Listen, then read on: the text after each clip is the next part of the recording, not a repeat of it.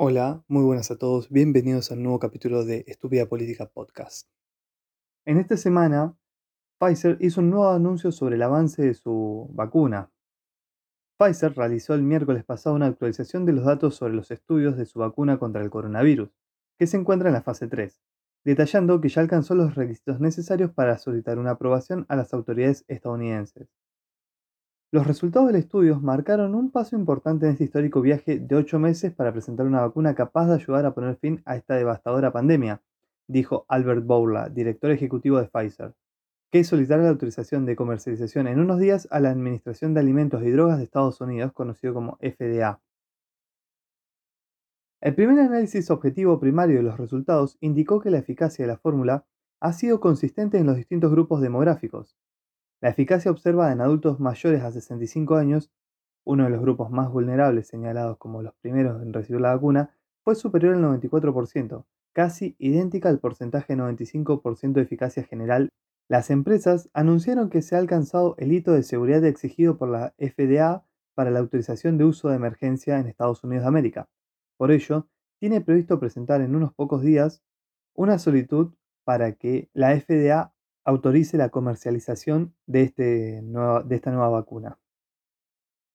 El Comité de Supervisión de Datos del estudio no ha informado ninguna preocupación seria de seguridad relacionado con la vacuna. El análisis provisional en al menos 8.000 participantes muestra que la vacuna fue bien tolerada y que la mayoría de los efectos adversos solicitados se resolvieron poco después de la vacunación. Y el tratamiento consta de dos dosis, tiene un precio de unos 40 dólares. La fórmula de Pfizer requiere 70 grados bajo ceros, una temperatura mucho más baja de la que ofrecen los congeladores estándar, lo que ha obligado al grupo a desarrollar contenedores específicos llenos de hielo seco para distribuir las dosis, lo cual es por ello el, tan elevado costo de 40 dólares, atento a que es mucho más difícil la logística y que, requiere un nivel de frío superior a lo normal y habitual en cualquier otra vacuna que es la ventaja con la que corre la vacuna rusa que no requiere refrigeración la primera dosis, sino solamente la segunda y una refrigeración más normal dentro de, lo que ofrece en cualquier distribuidor o logística internacional de frío. En una nueva sección de País Inviable, el gobierno regulará la cantidad de palo y polvo en los paquetes de yerba mate. A través de la resolución 379-2020, que fue publicada el lunes en el Boletín Oficial, el gobierno modificó la normativa vigente para controlar la calidad de la yerba mate canchada y a partir de ahora regulará la cantidad de palo y polvo que pueda haber en los paquetes.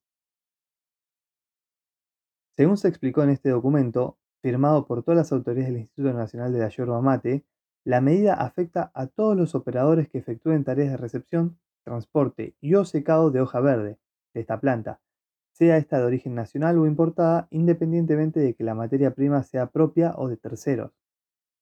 En caso de que las autoridades competentes descubran que este excedente está siendo vendido o trasladado, al responsable de esta infracción se le caberá una multa de pesos equivalentes a 10.000 kilogramos de yerba mate canchada al precio oficial vigente al momento del pago.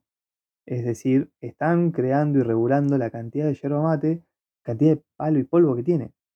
Mm, no sé, creo que hay otras prioridades antes que regular eso y van a ser mucho más caro eh, las hierbas de, menor costo que suelen ser las adquiridas por las personas del menor rango económico de nuestra sociedad, pero bueno, eh, las prioridades siempre bien, bien claras.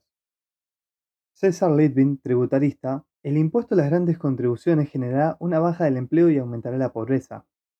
El tributarista César Litvin analizó el impuesto a la riqueza que será tratado en la Cámara de Diputados y dijo que en combinación con el impuesto a los bienes personales, en algunos casos la imposición sobre el patrimonio llegará al 7,5% de los bienes, lo que afecta al derecho de propiedad porque obligará a vender parte del patrimonio para afrontar el pago.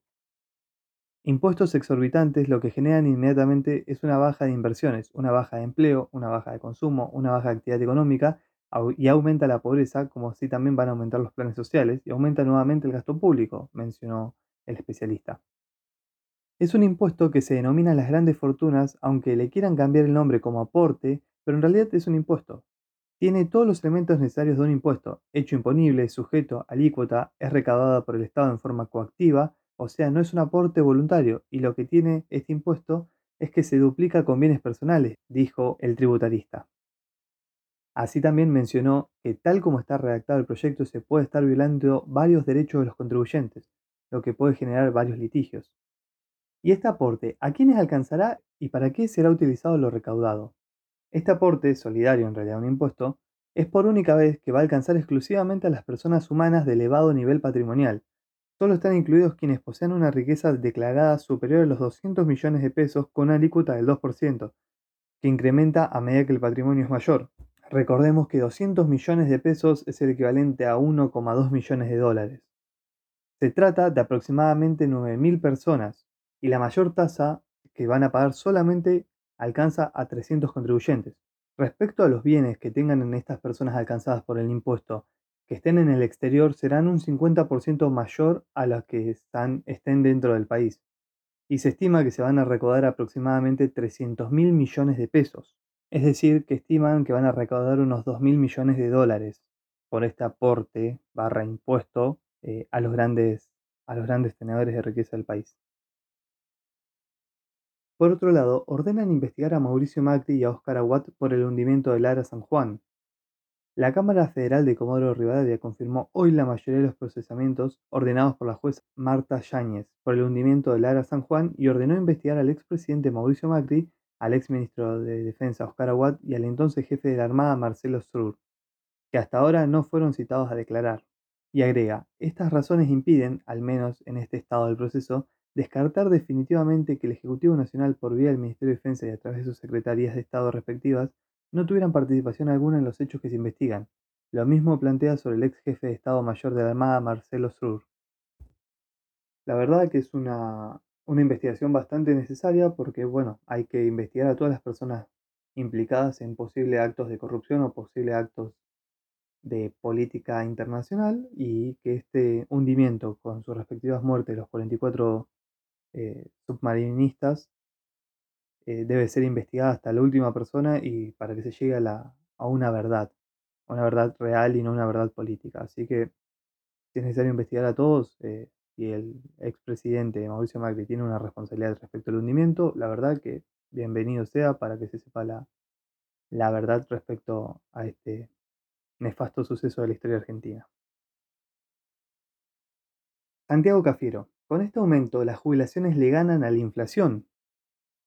El jefe de gabinete Santiago Cafiero aseguró el miércoles que con el aumento del 5% dispuesto a los jubilados en el haber del mes de diciembre, el sector le gana a la inflación, y remarcó que con este porcentaje se totaliza una suba del 35,3% en lo que va del año. Además, subrayó que el 75% de los beneficios previsionales le ganan la inflación con este número e indicó que desde el gobierno están recomponiendo las pérdidas que arrastraban desde el 2018 y 2019.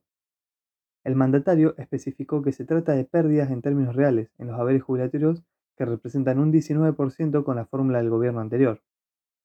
Con lo anunciado, las jubilaciones mínimas tendrán un piso de 19.035 pesos para finalizar el ciclo en lo que va de la inflación acumulada del 26,9% y se estima que cerrará en al menos del 33%. Cabe remarcar que ahora la fórmula de actualización automática que se había modificado durante el gobierno de Mauricio Macri está suspendida y los ajustes se hacen por decreto a la espera de que se establezca el nuevo mecanismo que recién regirá desde marzo del 2021.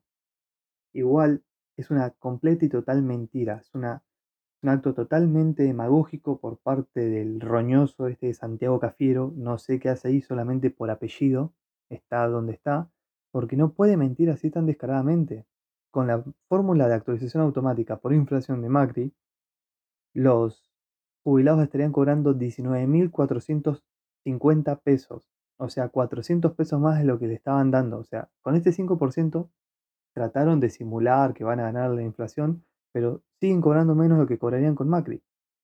Y quieren poner un nuevo sistema que no se ajuste por inflación, o sea, siempre van a ajustar al jubilado para seguir con la pelotudez de las mil millones de asistencias sociales, mil millones de subsidios para todo el mundo.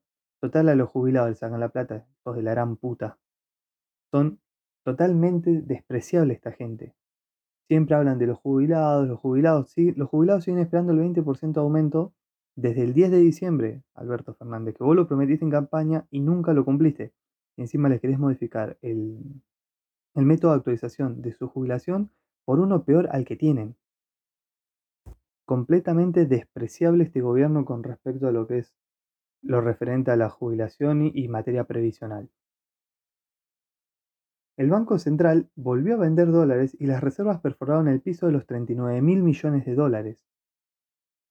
La extensión cambiaria no cede, y en particular en el mercado oficial, es un mercado con un volumen operado de 205 millones de dólares, y el Banco Central convalidó una suba de 14 centavos que dejó la cotización mayorista en 80,28. Pero para poder tener control sobre la cotización debió vender 50 millones de dólares en el mercado, que impactaron sobre sus reservas que terminaron en 38.940 millones de dólares, perforando el nivel de los 39.000 millones, algo que no ocurría desde diciembre del 2016. A diario, la entidad conducida por Miguel Pese vende y compra reservas para conducir el movimiento de la divisa, proveyendo divisas cuando desaparece la oferta y comprando cuando tiene la oportunidad. El saldo de esa intervención es casi neutro en el mes, pero los días en los que termina teniendo que vender preocupan a los inversores y afectan al resto de los activos argentinos. Respecto con estas ventas, el dólar libre bajó por segunda jornada consecutiva el viernes al ceder 2 pesos y cerrar la semana a 161, con lo que acumuló un retroceso de 11 pesos durante la semana. Con este retroceso, la brecha cambiaria con el dólar oficial mayorista se achicó 15 puntos, desde los 115% a los 100,4% actuales. Bueno, eso es todo por hoy. Espero que me escuchen la próxima semana en un nuevo capítulo. Hasta luego y que disfruten de su semana.